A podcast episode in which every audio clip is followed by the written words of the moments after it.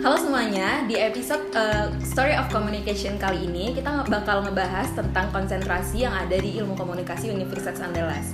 Di episode pertama kita udah tahu kan kalau misalnya di ilmu komunikasi UNAN, mahasiswanya yang udah semester 5 itu bakalan memilih konsentrasi di antara empat konsentrasi yang ada, yaitu ada manajemen komunikasi, public relations, media TV dan film, dan juga jurnalistik. Nah, kalau misalnya kamu adalah mahasiswa ilmu komunikasi atau misalnya calon mahasiswa ilmu komunikasi UNAN yang pengen tahu nih nanti pas semester 5 kira-kira bakalan ngambil konsen apa ya? Hari ini kita bakalan ngulik lebih dalam lagi mengenai keempat keempat konsentrasi tersebut. Tapi sebelumnya kita bakal bahas dua konsentrasi dulu yaitu PR dan juga manajemen komunikasi. Nah hari ini kita udah hadir nih bareng uh, tiga mahasiswa ilmu komunikasi Unan yang keren banget pastinya dari konsentrasi PR dan manajemen komunikasi. Di sini kita ada Bang Eja. Halo Bang. Halo teman-teman semuanya. Dan kita juga ada Bang Revo dan Bang Hafiz dari Manajemen Komunikasi. Halo. oh ya, sebelumnya mungkin sebelum kita mulai boleh dong Bang kita sapa-sapa dulu pendengar dan juga penonton Story of Communication di rumah. Perkenalan diri aja. Oke, perkenalkan nama saya Hafiz, uh, Hafiz Ejarfi, teman-teman bisa manggil Hafiz. Saya dari Ilmu Komunikasi angkatan 2017. Uh, saya Revo Malikarasi juga sama dari konsentrasi manajemen komunikasi angkatan 2017. Uh, ya perkenalkan teman-teman semuanya, nama aku Fareza Aditya, dipanggilnya tuh Eja biasanya di kampus uh, konsentrasi public relation angkatan 2016. Oke, okay. nah daripada lama-lama lagi nih mungkin yang udah lagi dengar atau lagi nonton sekarang pasti udah kepo kan Apalagi sekarang tuh mahasiswa semester 4 itu udah pada mau masuk ke konsentrasi Dan banyak banget nih yang kepo mengenai konsentrasi PR dan manajemen komunikasi karena balik lagi kedua konsentrasi ini tuh yang paling banyak gitu peminatnya. Nah, tapi sebelumnya tuh uh, aku pengen tahu dulu deh Bang, kayak kenapa sih di ikom itu ada konsentrasinya? Buat apa sih konsentrasi ini?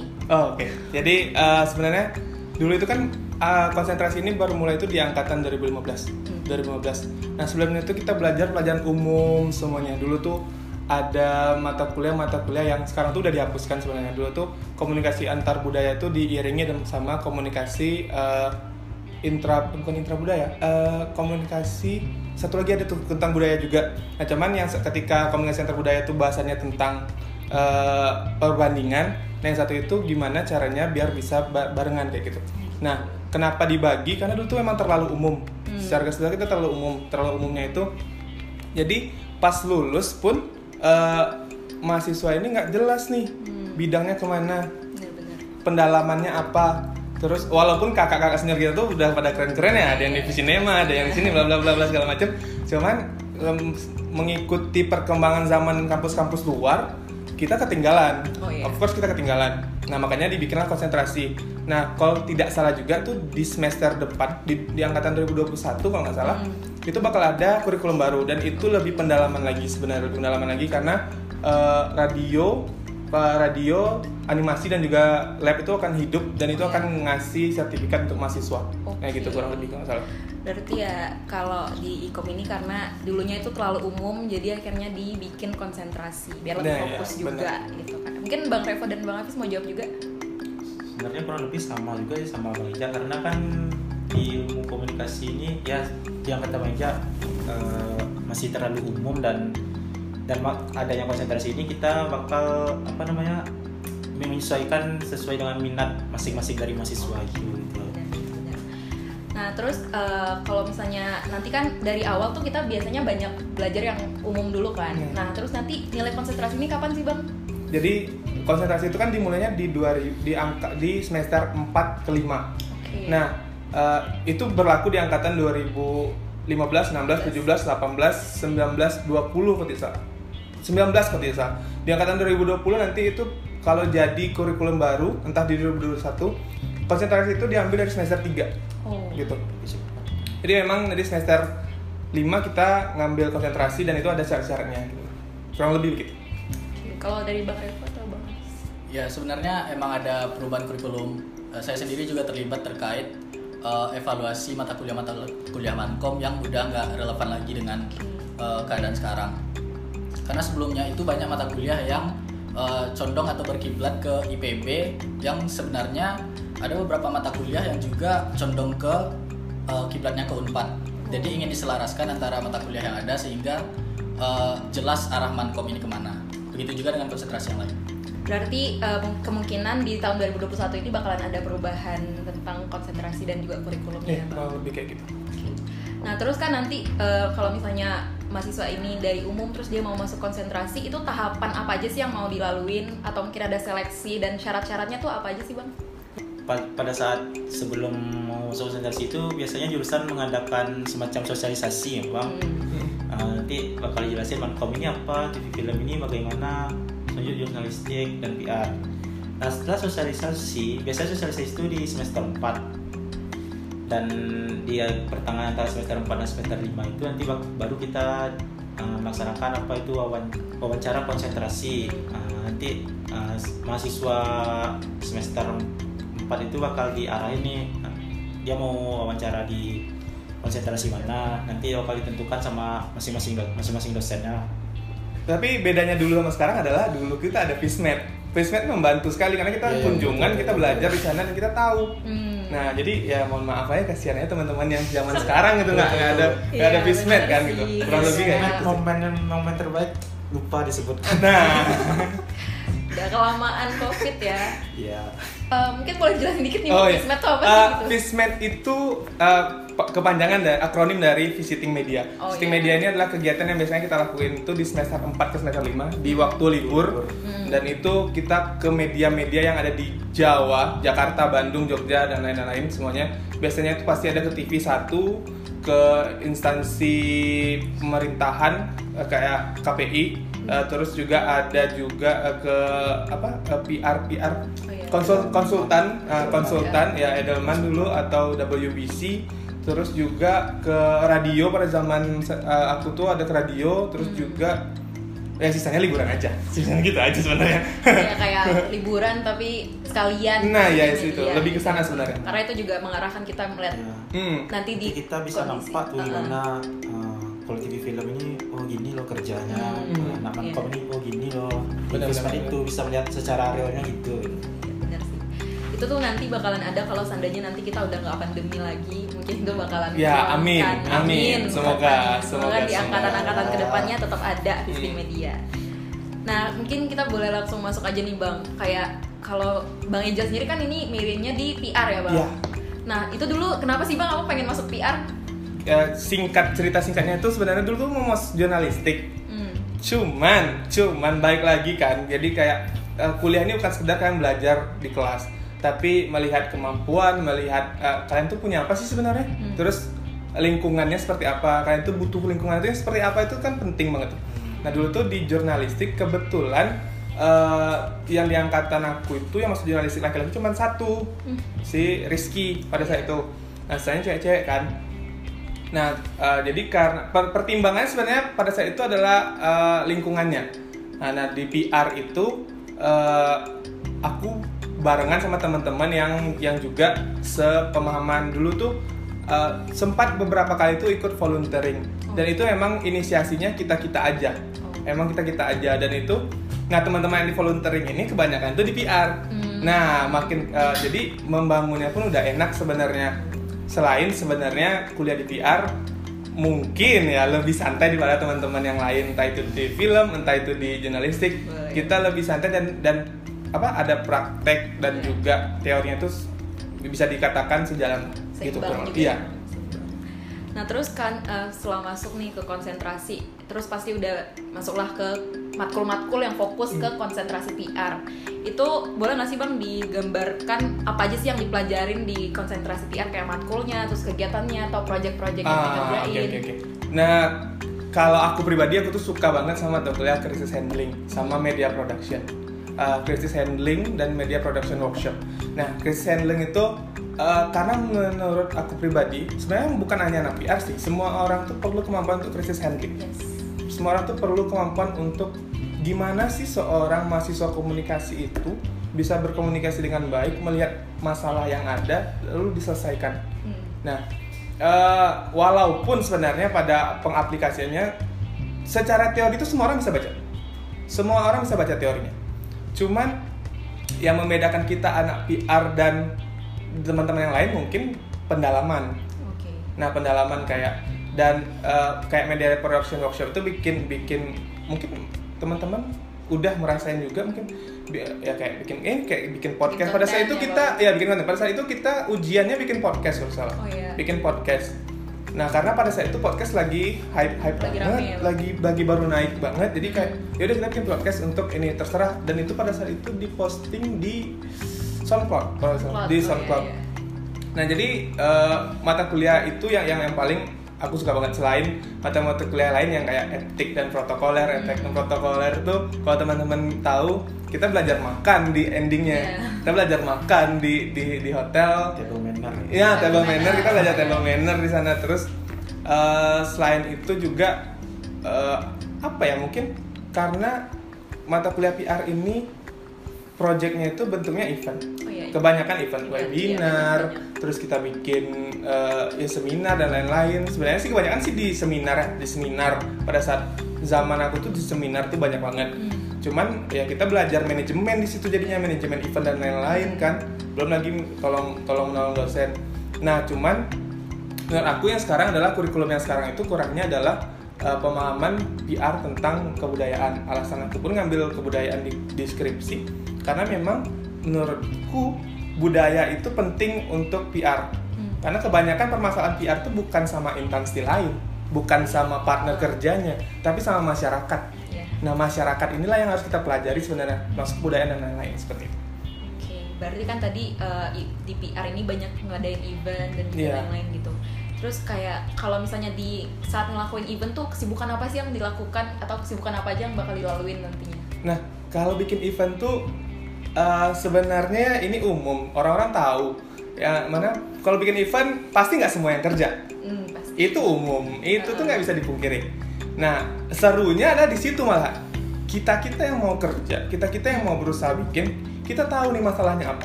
Kita tahu gimana cari solusinya. Kita berani menghadapi apa yang udah kita perbuat. Mau salah itu benar, Iya. kita tuh berani untuk ngadapin itu gitu.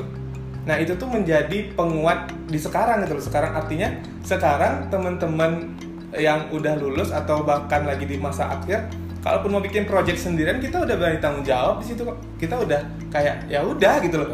Ya udah. Nah jadi memang bikin event tuh ya kayak penitia, rapat dan lain persiapan.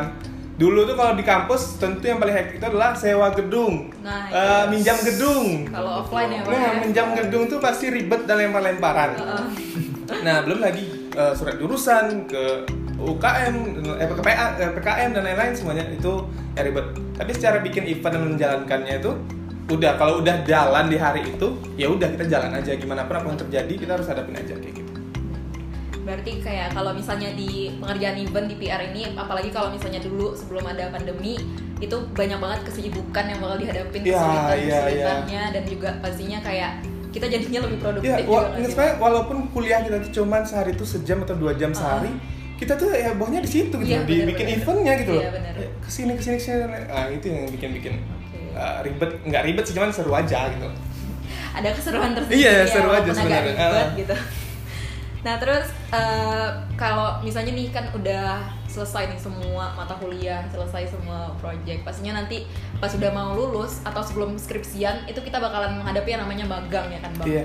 Nah terus kalau misalnya bang Eja sendiri eh, gimana magangnya di semester 7 itu terus kayak peluang magang atau mungkin prospek magang yang diambil terus juga job desknya nanti di magang itu kayak gimana sih? Ah, oke oke. Nah, ini catatan penting. Eh, aku selalu ngomong ini ke teman-teman yang mau magang. Hmm. Dulu itu eh, teman-teman yang mau magang semangatnya itu loh yang harus dijaga.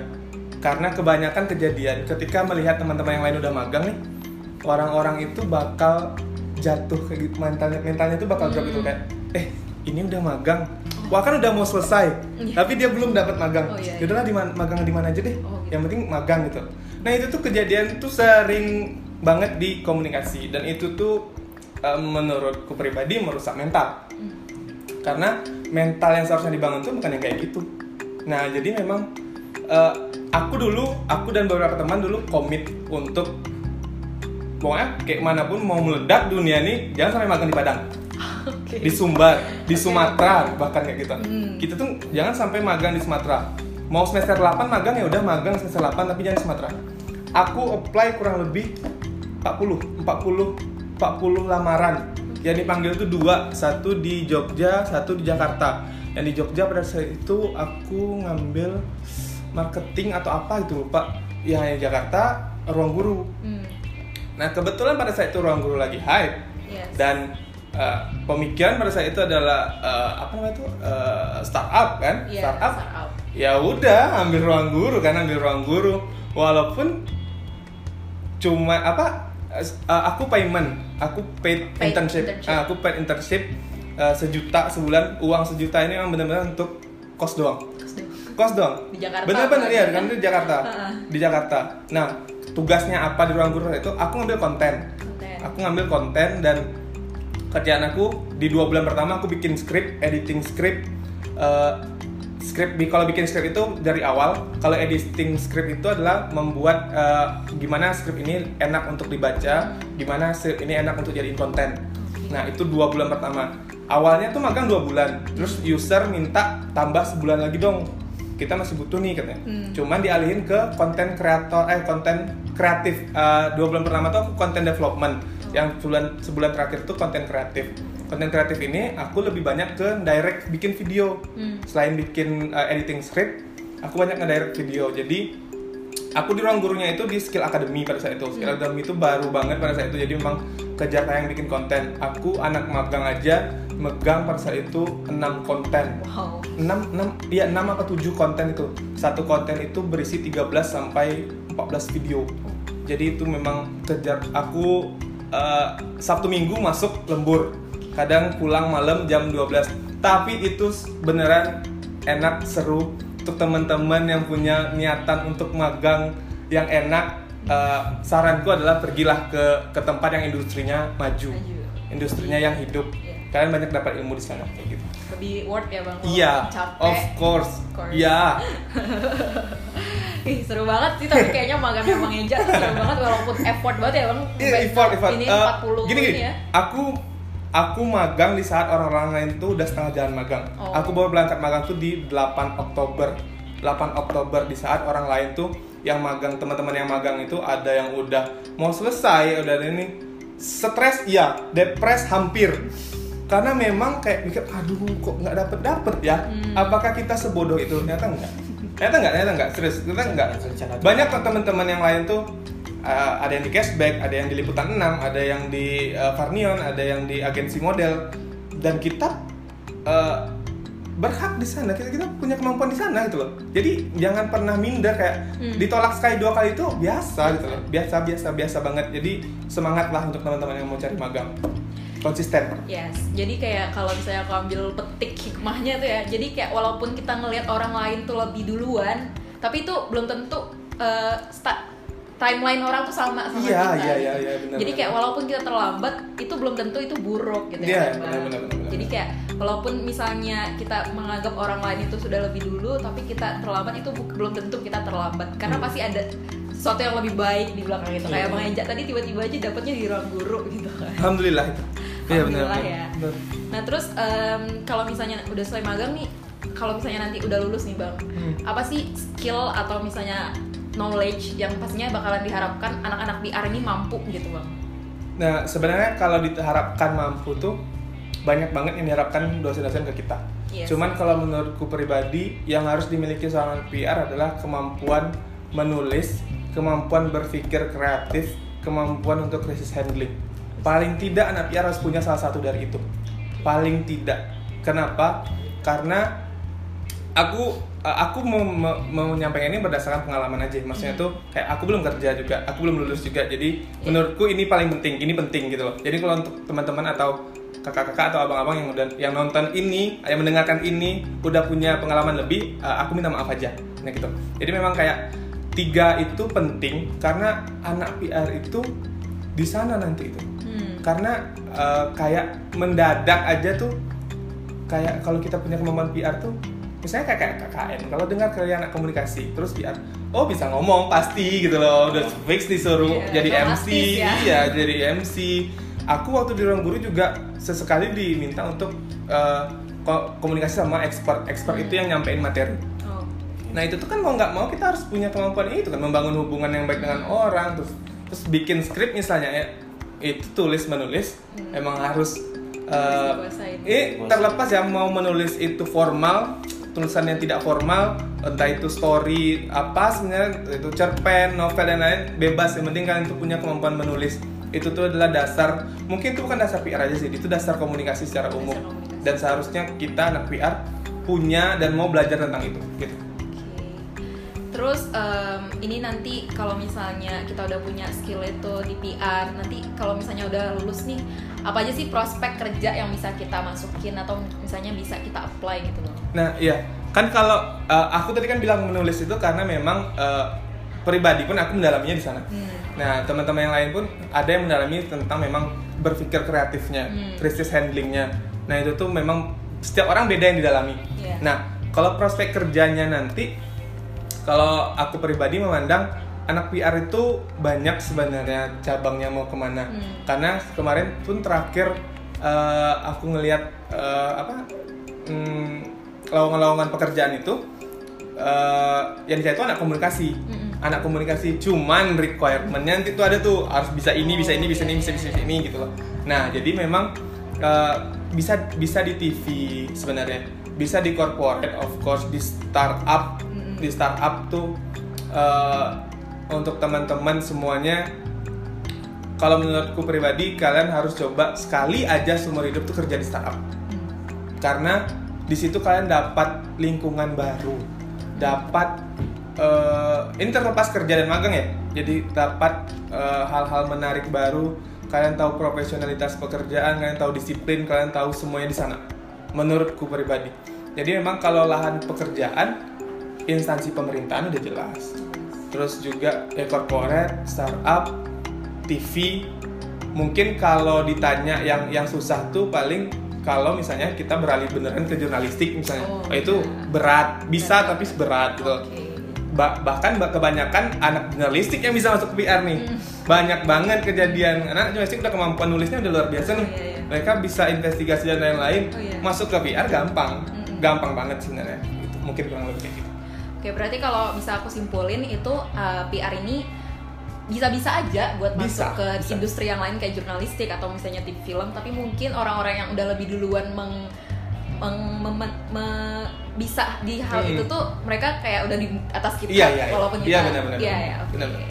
siap bang berarti ini kayak kita udah bisa mengambil kesimpulan kalau misalnya anak PR itu tadi harus punya yang namanya krisis handling terus juga kemampuan nulis gitu ya kan Hmm. bang tapi itu nggak pas nggak mentok gitu ya bang Iya, nggak- nggak- harus nggak itu sebenarnya. Cuman- tapi salah satunya paling enggak bisalah untuk dicoba untuk didalami kayak gitu udah jelas banget sih kalau misalnya anak-anak yang pengen masuk PR nantinya tuh kalau dengerin ini kayaknya udah tergambar banget sih kayaknya Iya. mereka Mudah-mudahan, mudah-mudahan. Ah, amin udah tergambar banget mereka bakalan ngapain aja nanti kalau udah masuk konsentrasi Hmm. gitu nah tadi itu udah jelas banget ya mengenai PR dan mungkin keseluruhan komunikasi juga udah jelas sih sama Bang Eja tadi tapi mungkin kita bakalan lebih dalam lagi mengenai Mankom nih bareng Bang Revo dan juga Bang Hafiz Nah sebelumnya nih Bang Revo sama Bang Hafiz nih dulu kenapa sih Bang pengen masuk Mankom gitu?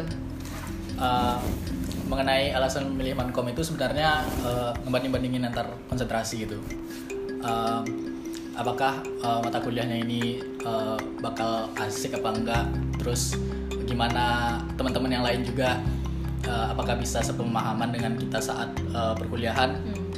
Uh, sehingga akumulasi dari hal-hal itu menjadikan uh, saya lebih memilih Mankom dan minat ke Mankom itu sebenarnya uh, letaknya ada pada uh, tugas-tugasnya jadi saya waktu itu uh, mikirin tugas dulu padahal belum konsentrasi tapi udah mikirin tugas dulu Uh, dilihat dari tugas-tugasnya itu Mankom memang kebanyakan nulis mengenai uh, isu-isu sosial Iya. dan dijadikan paper Ya. nah saya orangnya nggak praktisi banget jadinya milih Mankom karena itu Oke. Kalau Bang Hafiz Bang?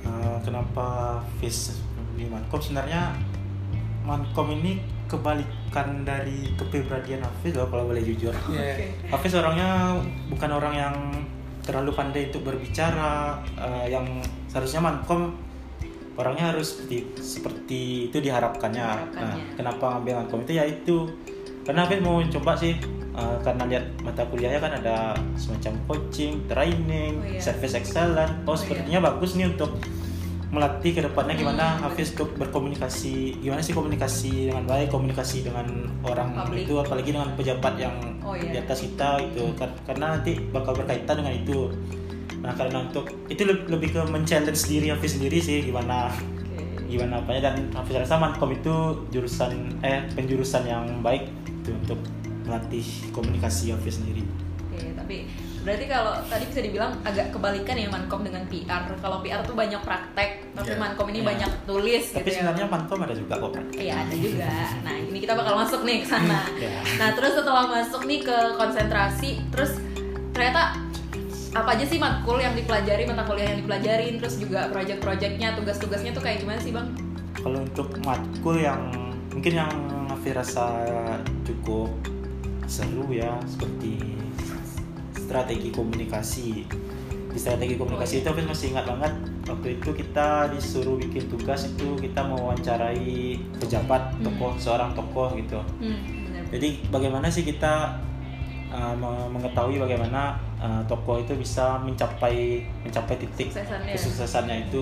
Di sana kita juga mendapat pengetahuan uh, dan di situ pun kita juga berani berani loh untuk ngomong sama uh, seseorang yang jabatannya jauh di, di atas kita.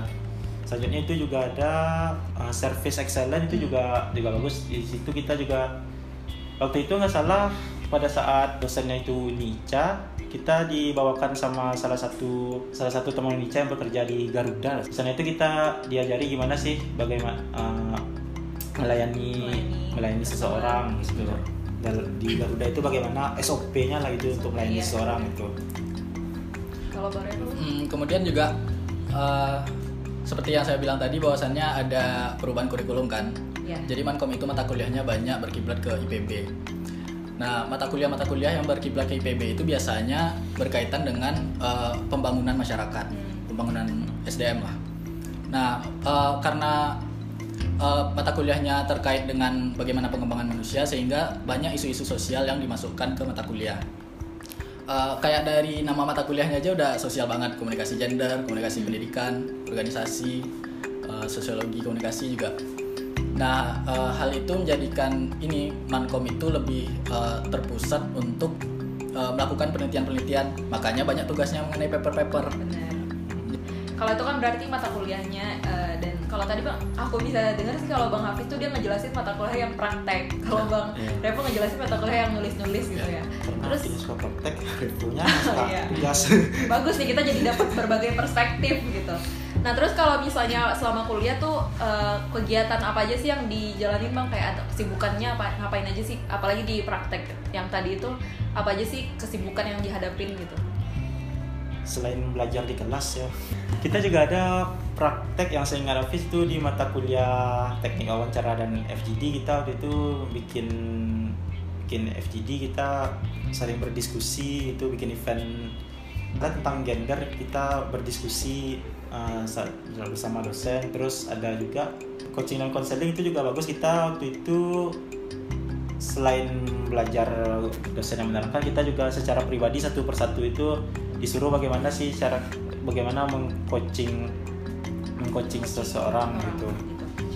Dan karena kemarin sempat ada di semester genapnya kita ada Pandemi, nah, ada pandemi iya. itu maka nah banyak juga tuh praktek prak- uh, untuk kegiatan-kegiatan praktek itu kita bikin webinar-webinar itu Webinar. sering sering juga tuh pada saat pas setelah pandemi itu Berarti secara garis besarnya ada kemiripan sih sama PR ya bang karena ada ngadain event juga dan Iya. juga ada yang tadi tuh unik banget sih kayak service excellent, coaching counseling gitu-gitu kayak bener-bener ngarahnya tuh ke sumber daya manusia gitu ya bang. Ah, betul. Nah tadi kita udah tahu nih apa aja mata kuliah dan juga praktek-praktek yang dijalanin sama anak-anak mankom. Selanjutnya tuh kalau udah selesai semua perkuliahan, pasti kita bakalan masuk ke magang juga kan kayak Bang Eja tadi. Kalau dari Bang Revo sama Bang Hafiz sendiri gimana sih Bang eh, prospek magang terus juga job desk-nya di magang itu kayak gimana Bang? Uh, sebenarnya saya sama Hafiz ini sama tempat magangnya Hmm. di di Mas Dinas Eh, Dinas Komunikasi dan Informatika Provinsi Sumatera Barat Oke. di. Uh, di sana sebenarnya uh, banyak lebih ke ini sih inisiatif dari anak magangnya supaya dapat uh, kerjaan yang lebih proper. Hmm. Karena kadang uh, uh, mereka itu sibuk sendiri gitu loh. Oh, gitu. Karena ASN ini juga dituntut sama atasannya, Iya, jadi langsung kerja sampai-sampai anak magang itu kadang uh, terlantar. Oh. Nah maka makanya perlu inisiatif kalau uh, magang di instansi pemerintahan. Uh, kemudian daripada itu, nah si Hafiz ini uh, beda kerjaannya sama saya.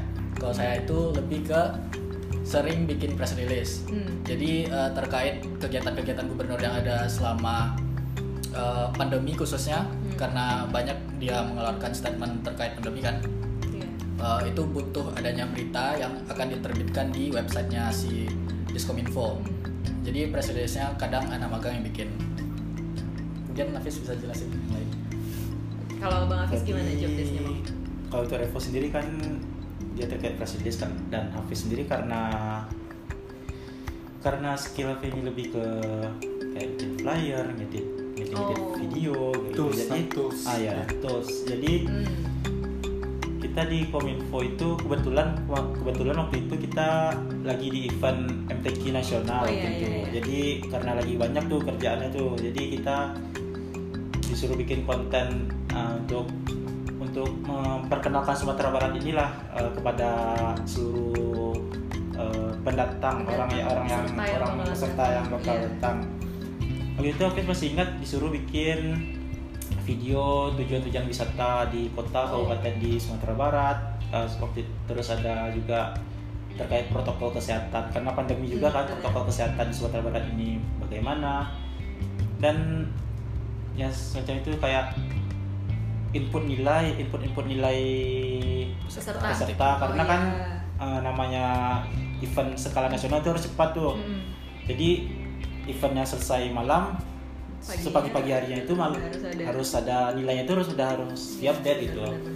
nah selanjutnya itu uh, terakhir itu ada setelah MTQ nasional itu ada event eh bukan event sih lebih ke apa sih pilkada Oh, iya, serentak gitu Ah, kita juga mensosialisasikan Hmm. pilkada itu uh, se- secara protokol kesehatannya bagaimana karena kan selama pan- iya. semasa pandemi juga kan pilkadanya pasti berbeda mungkin seperti itu dan itu tuh kontennya itu ada bisa dimuat di YouTube, di YouTube Kominfo Sumbar, di IG-nya juga ada, di websitenya juga ada.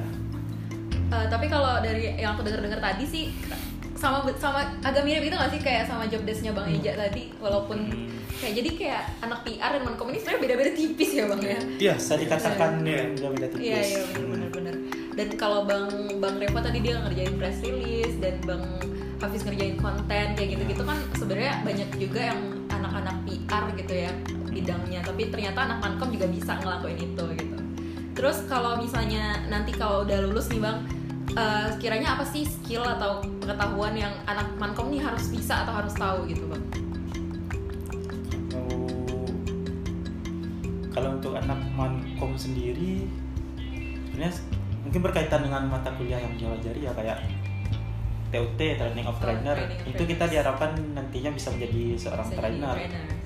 coaching dan coaching dan consulting bagaimana kita bisa melatih coaching. Mm-mm. uh, dan bisa permasalahan konsel orang gitu. di perusahaan Ah, ya, Bang. manajemen event kita bisa mengelola sebuah event, Event. Nah, mungkin lebih itu. Sebagai tim marketing juga bisa marketing di sebuah perusahaan. Jadi ASN tentunya juga juga bisa Iya. itu prospek kerjanya Oke. Kalau dari Bang Revo ada nggak Bang? Ya sebenarnya mengenai uh, skill itu uh, tercermin dari mata kuliah apa yang dijalani sebenarnya. Hmm. Uh, dari tugas-tugas juga membantu pengembangan itu. Uh, Jadi uh, meskipun uh, mankom ini cukup ini ya cukup berimbang antara prakteknya dengan uh, Teori. teori-teori karena juga banyak tugas-tugas paper. Jadi uh, skill yang harus dibutuhkan itu cukup kompleks juga jadinya. Jadi uh, bisa memahami isu sosial, kemudian menuliskannya di paper, uh, diteliti juga kalau pakai teori dan sebagainya. Hmm. Kemudian juga bisa uh, mata mata kuliah mata kuliah yang emang sifatnya praktisi. Terus kita dikasih tugas yang emang praktek, jadinya juga harus bisa skill skill dari praktek tugas yang diberikan. Nah terus kalau misalnya tadi kan berarti mankom ini banyak fokusnya ke kayak kayak ke event dan juga pe- pengembangan sumber daya manusia. Tapi bisa nggak sih atau boleh nggak sih anak mankom ini nantinya ganti jalur misalnya ke jurnalistik atau ke film kayak yang tadi itu gimana bang? sebenarnya bisa banget karena eh, kayak dari magang pun juga mendukung itu gitu Hmm. misalkan kayak press release meskipun eh, saya dari Mankom tapi itu kan berkaitan dengan Jurnalistik, pemberitaan iya, ya benar. ada ada ini ada eh, apa publikasi Hmm. Nah, itu juga terkait dengan TV film sebenarnya karena Oh juga iya, butuh benar, video benar. butuh eh, gambar yang diambil Hmm. Eh, sehingga semuanya itu sebenarnya beririsan dan Oke.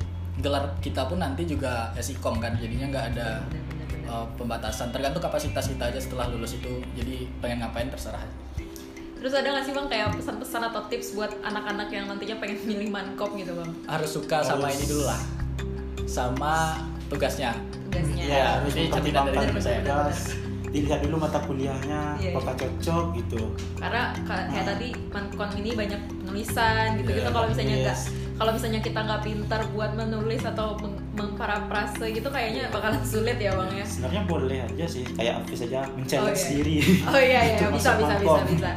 Buat mempersiapkan diri Iya. kayak bisa kali kita berubah gara-gara Iya. masuk mankom. Bisa nggak bang akhirnya? Alhamdulillah sampai sekarang bisa Bisa ya bang. pokoknya sudah mulai berubah lah dari sebelumnya masih agak apa berbicara sama orang sekarang udah mulai pelan-pelan udah mulai berani sudah bisa jadi narasumber Storkom Oh iya betul salah sih, benar banget sih. Bang. Nah, kalau dari Bang Eja ada nggak sih tips buat atau pesan-pesan buat nantinya adik-adik yang pengen masuk PR gitu? Eh, tipsnya adalah teman-teman eh, satu tuh kalau bikin tugas janganlah mengkopas saja. Karena gimana pun gimana pun ya sedikit banyaknya yang kalian kerjain sendiri ataupun yang kita kerjain tuh bakal nempel dan ingat.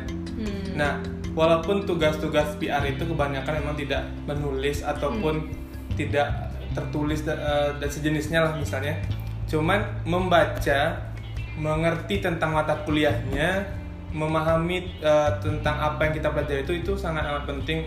Karena apa? Karena nggak sedikit juga sebenarnya teman-teman tuh ada yang salah konsentrasi gitu loh. Hmm. yang akhirnya kenapa nggak bisa explore?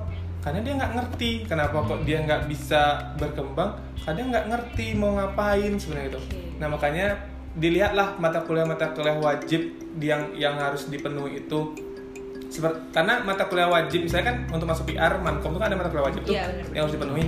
Nah itu tuh harus harus apa ya harus dipahami untuk bisa masuk konsentrasi itu gitu loh karena secara langsung mata kuliah wajib ini itu tuh gambaran konsentrasinya Iya. Nah kalau nggak itu itu aja nggak paham dan asal ngambil aja, eh yang jangan gitu loh. Konsentrasi ini digunakan untuk kalian tuh mendalami lagi gitu loh. Bener. Untuk kalian tuh ngerti lagi gimana maunya kehidupan kalian ke depan gitu di kampus ini gitu.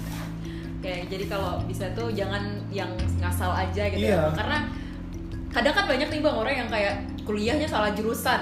Hmm. Ternyata udah bener jurusan masih bisa lagi salah Bisa bisa jurusannya bisa gitu bisa bisa bisa. Jadi ini buat teman-teman yang mungkin pengen masuk eh, konsentrasi ke depannya harus lebih dipikirkan lagi dengan matang gitu ya bang ya. Iya. So ya makasih banget buat Bang Hafiz, Bang Revo dan juga Bang Eja yang udah mau Iya. sharing hari ini itu Sama-sama. itu lo cukup lengkap menurut aku buat anak-anak yang nantinya pengen masuk konsentrasi itu eh, bisa memahami lah sekiranya bakalan ngapain aja di konsentrasi. Semoga lah, semoga membantu. bisa ya. Semoga membantu. Oke, buat eh, khususnya di konsentrasi PR dan Mankom karena ini paling banyak requestnya nih bang. Eh sama mungkin kalau teman-teman yang nonton atau yang dengerin mau nanya-nanya langsung ke kakak senior, Iya, ke teman-teman 17 misalnya, ke Hmm. teman-teman iya nggak masalah sebenarnya. boleh boleh. Karena misalnya kurang nih penda apa kurang nih pengalamannya dari podcast ataupun dari video, Hmm. tanya kali ya gitu. Iya benar. Boleh kok Boleh. eh, mau minta kontak seniornya cari aja pasti dapat, Iya, pasti dapat, pasti dapat gampang banget dapetin itu. Gampang banget. Iya. Nggak nggak bukan artis juga iya, ya kan. gampang banget pasti dapat. Oke, thank you sekali lagi buat Bang Hafiz, Bang Iya, sama-sama, juga Bang sama-sama, Eja. sama-sama sudah Semoga teman-teman yang pengen ngambil konsentrasi nanti bakalan lebih fokus dan terarah lagi dan tahu apa keinginannya. Sampai jumpa lagi di episode Story of Communication by Podcast Berkisah Komunikasi Unan selanjutnya. Dadah, dadah, dadah. Bye. Terima kasih.